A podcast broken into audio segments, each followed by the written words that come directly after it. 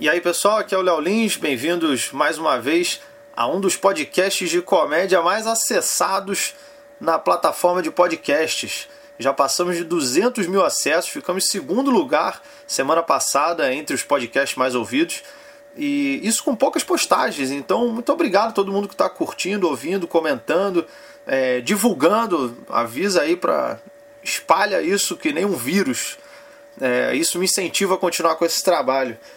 E pensando em vocês, é, muita gente começou a, a me mandar mensagem perguntando se eu iria fazer a redação do Enem. Eu confesso que eu nem sabia que, que ia ter uma outra prova do Enem, mas muita gente começou, pô, e aí você vai fazer, vai fazer, vai fazer, por causa das ocupações no colégio, né? Então teve uma outra.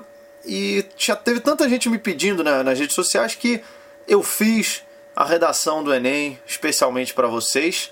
É, quero agradecer também todo mundo que está assistindo o meu show de stand-up comedy lá no Netflix, Piadas Secretas, o show que entrou tem uma semana e já ficou entre os populares do Netflix, ficou lá em alta, recomendado, estamos com uma avaliação muito boa.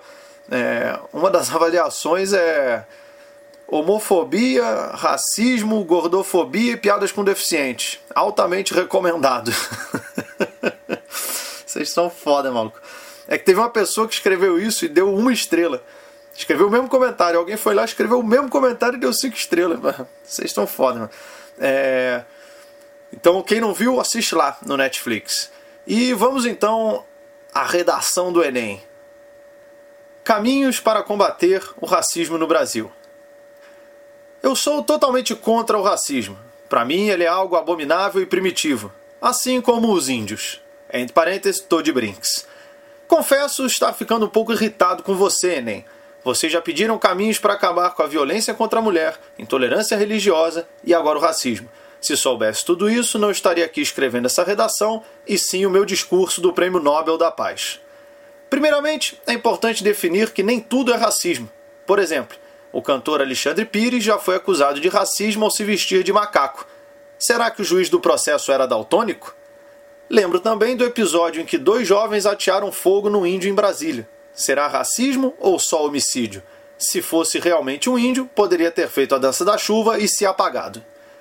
Não podemos ser radicais, senão vou deixar a redação em branco e, se levar zero, digo que é racismo com brancos.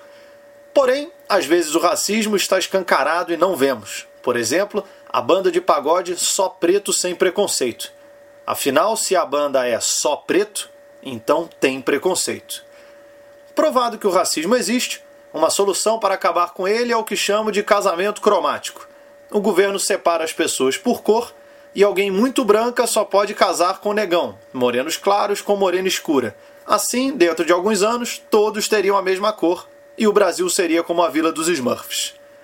Outra solução que proponho é combater esse crime em pequenos atos, porque para mim o racismo começa quando a única caneta aceita na prova é a preta. Na próxima vez, farei a redação de caneta rosa e, se eu zerar, processo o Enem por homofobia. Tá aí para vocês mais uma redação que acredito eu seria nota 10 no Enem, sem a menor sombra de dúvida. Espero que vocês tenham curtido. Vou estar tá fazendo mais postagens comentando a Comic Con que eu estive lá semana passada todos os dias e vem mais postagens aí essa semana. Ajude aí, como eu falei, compartilhe, divulgue esse podcast, vamos fazer ele se espalhar como uma doença contagiosa. Valeu!